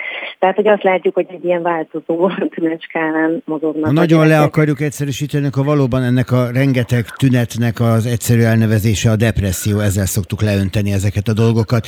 De volt itt egy, egy másik nagyon izgalmas és nagyon kétségbejtő információ is, a nehéz sorsú családok, és most nem is feltétlenül az anyagilag, hanem az emberi viszonyok között nehéz sorsú családokban rengeteg bántalmazást szenvedtek el az összezártság által a gyerekek. Ebből őket hogy lehet kimenekíteni? Hát valóban igen, a, a családi feszültségek, a társas izoláció, egzisztenciális feszültségek nyomán a bántalmazási esetek is megnövekedtek kb. 30-40 százalékkal a 2020-2021-es évben. De az is fontos, ami, amit elmond, hogy, hogy ez az általános helyzet, ez jobban, ez az általános nehéz helyzet sokkal jobban érinti az alacsony jövedelmű vagy alacsony társadalmi státuszú családokat, vagy azokat a családokat, akik bármilyen szempontból hát nehéz helyzetben vannak például egyszülős családok, vagy, vagy, vagy bármilyen mondjuk szinte mentális betegséggel küzdő családok, akár ott a szülők körében. Tehát azt látjuk, hogy, hogy, hogy az egész pandémiás helyzettel összefüggő mentális betegségek vagy, vagy helyzetek, állapotok kérdésében. A családok kétharmada mondta azt, hogy, hogy ehhez az egész helyzethez nem kapott semmiféle támogatást, és, és hát minél inkább alacsony jövedelmű vagy alacsony társadalmi státuszú volt ez a család, annál inkább érezte így. Tehát ami szintén igaz, az is igaz, hogy, hogy őket, tehát az alacsony jövedelmeket sokkal jobban érintett a járvány mentális negatív hatás. Úgyhogy azt látjuk, amit a, ugye a mondás is tart, hogy az én embert az ágy is húzza, tehát ezek a családok jobban megcsinlették ezt a helyzetet, és kevésbé kaptak segítséget. Az UNICEF lélekemelő programja kapcsán beszélgetünk. Ez a program hogyan tud ezen fordítani? Kinek és miféle segítséget tud nyújtani? Igen, hát azt gondoltuk, hogy a gyakorlati támogatás ideje jött el, nem csak a, a protokollok, meg a kiadványok, meg a kutatási eredmények publikálásának az ideje, de a kutatási eredményeinkre támaszkodva három programot hirdetünk most meg. Az egyik a, a, a szülőcsoportok, gyakorlatilag szülőknek a támogatása, ahogy elmondtam, a szülők kétharmada úgy érezte, hogy nem kapott semmiféle támogatást ahhoz, hogy a gyerekének a, a mentális állapotát kezelje, javítsa. Úgyhogy mi most a Varaskert gyerekpszichiátriával és a kapcsolódó nevelés egyesülettel indítunk egy, egy, egy közös programot. Ide azok a szülők jelentkezhetnek, akik hátrányos helyzetűek, és 5 hét alkalmas szülő támogató csoportok keretében egy ilyen általános szülői kompetenciafejlesztést kapnak, illetve egy ilyen általános eszköztárbővítést arra, hogy hogyan tudják a gyerekeik nehézségét támogatni. A másik program elemünk az a lelki egészségórák, tehát azt látjuk, hogy hogy, hogy nagyon igény van arra, hogy akár iskolai kereteken belül a, a tanárok, gyerekek együtt foglalkozzanak a, a lelkiegészség témakörével, lelkiegészség fejlesztéssel, és, és ezért olyan órákat, lelkiegészség órákat hirdetünk, amik, amik ingyenesen elérhetőek, és, és, és ezzel a témakörrel foglalkoznak az iskolákon belül. A harmadik pillérünk az pedig egy hát szülőknek szóló, vagy pedagógusoknak szóló mm, ilyen mentális pulkit, tulajdonképpen egy ilyen online kurzus, hogy saját lelkiegészségüket, gyerekek lelkiegészséget hogyan tudják fejleszteni, de ez csak novemberben jelenik meg, úgyhogy erről inkább majd akkor beszélünk részletesen. Egy utolsó kérdés, inkább felvetés, hogy azt én jól érzem, hogy a szülők számára nyújtott programok megint csak azokat a magasabb státuszokat fogják tudni elérni, akik egyébként is nyitottabbak erre?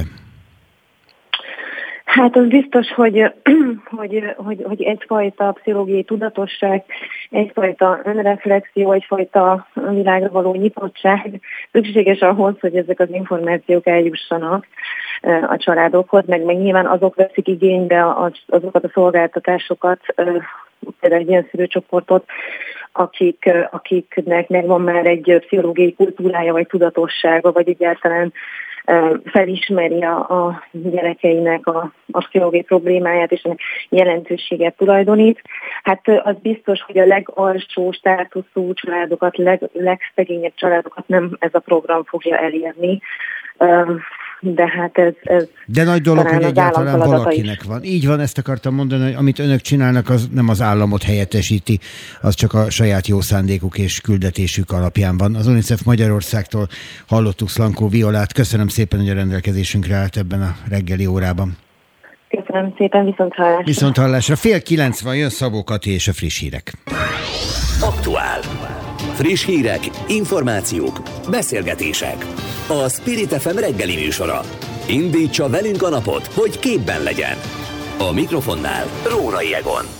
Kiemelkedő helyet szerzett magának az uniós országok között a magyar lakáspiac a második negyedében a megugró lakásépítési kedv miatt.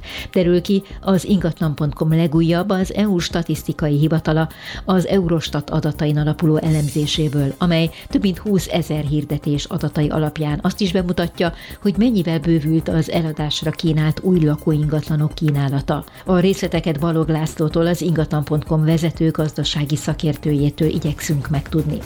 Biztos meg is tudjuk. Jó reggelt! Az én bűnöm, az én nagy bűnöm, kellene találnom egy potmétert, ami mögött az ön hangja van. Jó reggelt!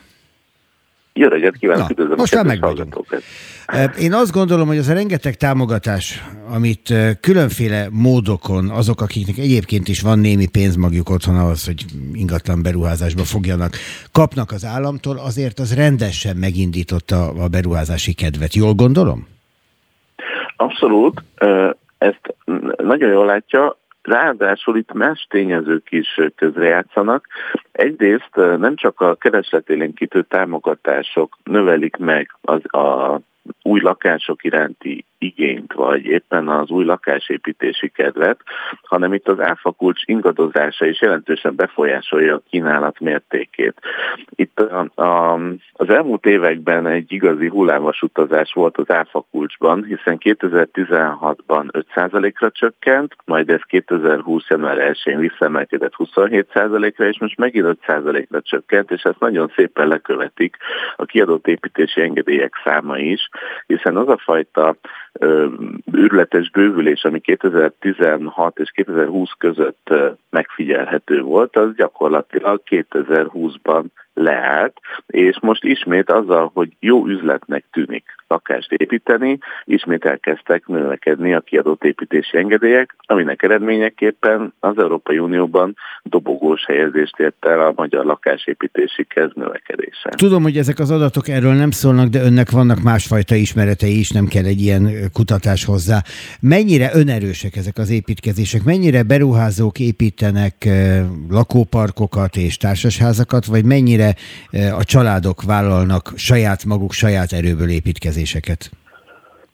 Ez nagyon érdekes látni, hogy amikor nehezebb a gazdasági helyzet, akkor mindig a, a magánerős, a családi építkezések e, kerülnek többségbe, de ott sem szalad el nagyon a ló, hiszen ilyen 60-40 százaléknál nem nagyon e, torzulnak jobban az arányok, és amikor javul a a gazdasági környezet a beruházók számára, és akkor ők kerülnek többségbe. Ez történt 2019-2020 környékén is, amikor beértek azok a, a, a lakásépítések, amik abban az időszakban kaptak használatba vételi engedélyt az 5%-os áfa első körös bevezetése után, akkor többségében beruházók által épített, jellemzően társasházi lakások épültek, és ugye nyilván ezt tudja adni azt a, a a volument, ami a lakásépítések számában megjelenik. Természetesen, aki mondjuk most úgy gondolja, hogy lakásépítésbe vág, annak szüksége is van a támogatásokra, hiszen az építőanyagok ára és a munkaerő hiány miatt elég költséges beruházás megépíteni álmaink otthonát. Van még olyan? Persze nyilván matematikai értelemben van, de ha átlagolunk, akkor talán kevéssé, aki azt mondja, hogy minden zsebből? Vagy mindenki felvesz valami fajta támogatást, vagy banki hitel legyen az, vagy az állam támogatása? Nagyon ritka, hiszen hogyha belegondolunk, hogy, hogy mekkora költséget jelent. Akár egy, egy használt családi ház megvásárlása, vagy egy ikerház megvásárlása, például a fővárosban, akkor gyakorlatilag 100 millió forint alatt már nem nagyon találunk kettes házat Budapesten, és a nagyobb városokban nyilván ez az összeg akár 20-30 millió forinttal olcsóbb is lehet, de összességében több 10 millió szükséges ahhoz, hogy valaki belevágjon egy építkezésbe, és nagyon kevesen vannak azok, akik ezt zsebből meg tudják tenni, és nem azért, mert mondjuk a meglévő ingatlanjuk eladásából ne tudnák ezt finanszírozni, csak ugye egy építkezés az legalább egy-két évig tart, és addig is lakni kell valahol, tehát addig azt a pénzt nem tudják ebbe beleforgatni, tehát átmeneti jelleggel biztos, hogy szükségük van valamilyen pénzügyi áthidaló megoldásra. Mennyi új lakás várja a gazdáját most? Ezt abban az értelemben is érdemes talán vizsgálni, hogy mennyi ideig tart eladni egy új ingatlant? Most nagyon uh, felpöröghet az új lakások piaca, tekintettel arra, hogy október elején bevezetése került az a fajta zöld hitel, ami most az egyre romló pénzügyi uh, lehetőségekben egy ilyen remény, reménysugarat jelent a vevők számára a, az igen kedvező és végig fix kamatozása miatt. Ugye ezt a jegybank indította el ezt a programot. Hát és akár 70 millióhoz is hozzá lehet így jutni.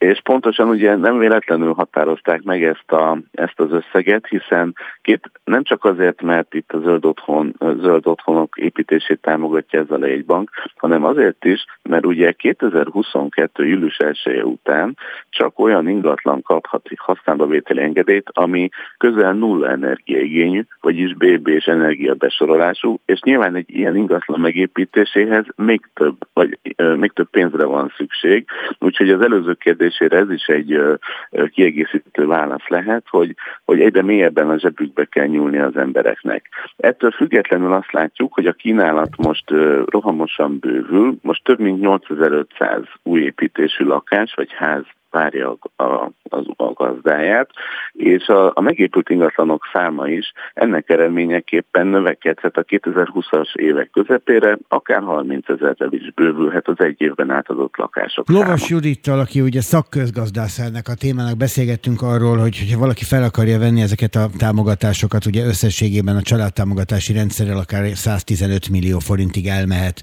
ez a lehetőség, akkor olyan 800-900 ezer forintos havi fix jövedelemmel van szüksége, amit a bank felé igazolnia kell. Azért ez nagyjából azt is behatárolja, hogy kik azok, akiknek ez a támogatási rendszer, ha úgy tetszik, az új lakás vásárlás lehetősége nyitva van. Nem azok, akik a legrosszabb lakhatási helyzetben vannak, ez egészen biztos. Ez, ez valóban így van. A, annyit azért még hozzátennék, hogy ez a 800-900 ezer jövedelem, ez háztartás szinten, tehát ugye ért, értelmezendő, tehát aki mondjuk fölvesz csokot, vagy bármilyen más állami támogatást, az ugye a házastársával együtt kell, hogy beleugorjon ebbe a kalanda, és hogyha minden hitel lehetőséget is kihasználnak, akkor a bank elvárja, hogy ez a másik házastárs adóstárs legyen, és így az ő jövedelmét is hozzászámítják ahhoz a, a, a szinthez, ami alapján meghatározzák a havi törlesztő részletet. De hát azért akkor azt is úgy... tudjuk, hogy ez egy nagyon kifeszített gazdálkodást igényel a családtól, tehát onnantól kezdve nagy külföldi nyaralásokra nem futja majd. Igen, igen, de az, ez abszolút így van, hogy, hogy akkor azt tudatosan meg kell tervezni. Ettől függetlenül ez nyilván akkor ez a 800-900 ezer forint egy, egy főre vetítve, ez 4-500 ezer forintos jövedelemre csökkent, azért ez nyilván ez is a, a, a, a, a munkaerőpiac táplálkozási látsa felé közelít, hogyha ha ki, ki, akik ilyen jövedelmekkel rendelkeznek. Ettől függetlenül um, a, ezek a, a támogatások összességében élénkítőleg hathatnak a, a piacra.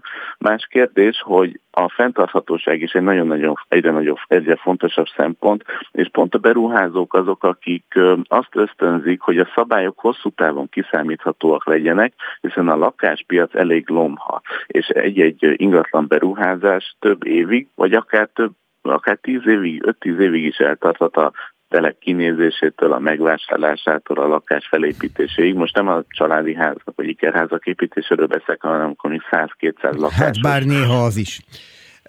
Annyit beszéltünk az első órájában ennek a műsornak arról, hogy a miniszterelnök jelöltek mit mondtak és hogyan vitatkoztak a tegnap, vagy mit mondanak az elmúlt hetekben, akkor ide tegyük azt a megjegyzést zárásképp az ön mondatához, hogy valamennyi miniszterelnök jelölt amellett kötelezte el magát, hogy azok a családtámogatások, amik ma vannak, azok megmaradnak legfeljebb egy kicsikét bővebb lesz és szociális alapúbb is lesz, de ami most van, az marad, és ez szerintem a lakásberuházás és a lakás vásárlás szempontjából is fontos szempont. Balog úr, köszönöm szépen, hogy a rendelkezésünkre állt az ingatlan.com vezető gazdasági elemzőjével beszélgettem. Viszont hallásra. Köszönöm szépen. Spirit FM 92.9 a nagyváros hangja.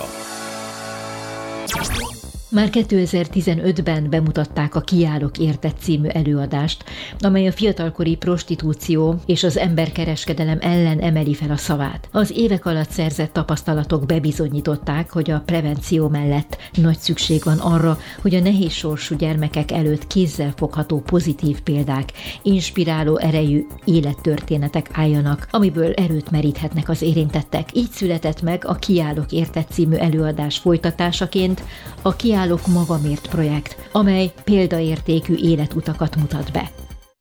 Jó reggelt kívánok a vonalban Fajer Ivett színművész. Örülök, hogy itt van velünk. Köszönöm szépen, jó reggelt kívánok! Az emberek előtt a fiatalkori prostitúció leginkább krimikben, meg, meg rémes bűnügyi történetekben jelenik meg. A hétköznapokban ezzel talán a legtöbben egyáltalán nem találkoznak. Éppen ezért furcsa is lehet hallani azt, hogy ez jelen van az életünkben. Mennyire hatja át a, a társadalom alsóbb zónáit, és egyáltalán azt hatja-e át? Hát ez egy jó kérdés, mert a polgári középosztály valóban vagy keveset tud erről, és pontosan ezért gondoltuk azt, hogy mivel ez nagyon sok fiatalt érint, és nagyon sok olyan fiatalt, aki gyerekotthonban nőtt fel, mert ők aztán különösen védtelenek, hogy, hogy egy előadást készítünk erről, elsősorban számukra a preventív jelleggel, hogy felhívjuk a figyelmüket a, a, a buktatókra, a veszélyekre, és hát érzékenyítő jelleggel uh, valóban annak a rétegnek, és aki megteheti, hogy színházba járt, tehát időnként ezt Budapesten is játszuk, a stúdiókában lesz most novemberben ebből előadás például. Azért, hogy, hogy, hogy legyen fogalmuk arról, hogy mi zajlik, tehát hogy egy, egy, egy rengeteg fiatal életét ez meghatározza. Ez mennyire függ össze az emberkereskedelemmel, ami egy nemzetközi hálózat, és mennyire arról szól, hogy a nagy bajban lévők könnyű pénzkeresetet látnak fiatalon és meggondolatlanul, ráadásul egyfajta maffia hálózat hálójába kavarodva? Hát ez abszolút összefügg, ez az emberkereskedelemnek az egyik formája Erről a Névtelen Utak Alapítvány, aki az egyik koprodukciós partnerünk volt a darab elkészítésében, évente rendez egy kiállítást, ahol erről lehet tájékozódni. Tehát, hogy ez egy, ez egy valós probléma, igen, ez az emberkereskedelem egy formája, rengeteg lányt eladnak, elvisznek külföldre, vagy akár itthon, nagyon sokat futtatnak, hát nyilván stricik, ezt mindenki tudja, és, és ők hát hogy, hogy mondjam, olyan lány nem nagyon van, vagy olyan nő, aki ezt tényleg tudatosan az önszentából csinálja, illetve bizonyára akad ilyen is, de hát ő neki meg valószínűleg annyira nehéz az élethelyzete, hogy nem lát más módot arra mondjuk, hogy fenntartsa magát, vagy a gyerekeit. Nyilván érdemes ilyenkor foglalkozni az áldozattal, áldozattá válás folyamatával, és nyilván érdemes kimondani azt, hogy ezek a lányok áldozatok. Egytől egyig mindannyian, és ráadásul Igen, még azt is érdemes fontos. talán hozzátenni, hogy most már nem csak lányokról beszélünk. Igen, igen, igen. A fiúk is érintettek, és nagyon fontos valóban, nekünk ez egy alapelvünk volt, hogy, hogy ők áldozatok, és így tekintünk rájuk, és így közelítjük ezt a problémát. Ez valóban fontos, mert hatalmas társadalmi tabu övezi ezt az egészet, és elítélés a, megértés helyett, és hát a magyar jogalkotás is nagyon sok esetben nem igazságos a fiatalkori prostituáltakkal, mert nagyon nehéz utána menni a striciknek, ahhoz a lányoknak vallaniuk kell ellene, de hát ki fog vallani egy olyan ember ellen, akitől az élete függ gyakorlatilag. Tehát a fiatalkorú lányokat büntetik, és nem a striciket, és nem azokat hajtják föl. Tehát, hogy bonyolult ez az egész, és, és nagyon nehéz, és minél inkább belelátta az ember, annál elkeserítőbb a Mennyire helyzet. látnak bele önök művészek egy ilyen, egy ilyen alkotó folyamatban? Mennyire kell belelátniuk? Hát muszáj belelátni, hát hogyha nem látnánk bele, akkor ezt a fenekünkből kéne előhúzni, az nem lenne túl értékes semmilyen módon. Um, ez két független színház hozta létre ezt a produkciót, 2015-ben mutattuk be a Kiállok Értedet, a Kávétársulat és a Láthatáron csoport, én a Láthatáronnak vagyok a művészeti vezetője, és Romankovics Eda rendezte, mi ezt egy évig kutattuk ezt a témát, akkor még volt norvég civil pályázat, azon nyertünk, és annak a segítségével beszéltünk esetmenedzserekkel, szociális munkásokkal, utcai munkásokkal és a Névtelen Utak Alapítvány, akik egy védett házat üzemeltetnek, ők voltak a szakmai partnerünk. Úgyhogy, úgyhogy igen, beleláttunk, és hát nagyon sok gyerek otthonban voltunk azóta, több mint 80-ba az évek során, tehát ez, és ott, ott rendszeresen beszélünk a fiatalokkal, az előadás után mindig van egy foglalkozás, egyrészt a gyerekeknek, másrészt pedig a, a, az otthon dolgozóinak, a Névtelen Utak Alapítvány munkatársa tart beszélgetést. Tehát, hogy elég sok információnk van erről a világról, és ezt hát, a lányok nagyon megnyílnak. Mennyit alakul, mennyit alakult a darab? Nem tudom, ki írta össze végül is a, ki írta Ezt végül is a darabot? Mi a, a kutatásaink és a színészi helyzetekre való improvizációk alapján a rendező Romankovics Edith és Bíró Bence a dramaturg írták uh-huh. az eredeti darabot. Mert arra gondoltam, hogy igen. találkozva a fiatalokkal, menve igen. ezekbe az intézetekbe, nyilván azok az élmények, azok a történetek, amiket adott esetben ott megismernek önök is, azok alakíthatták ennek az előadásnak a tartalmát.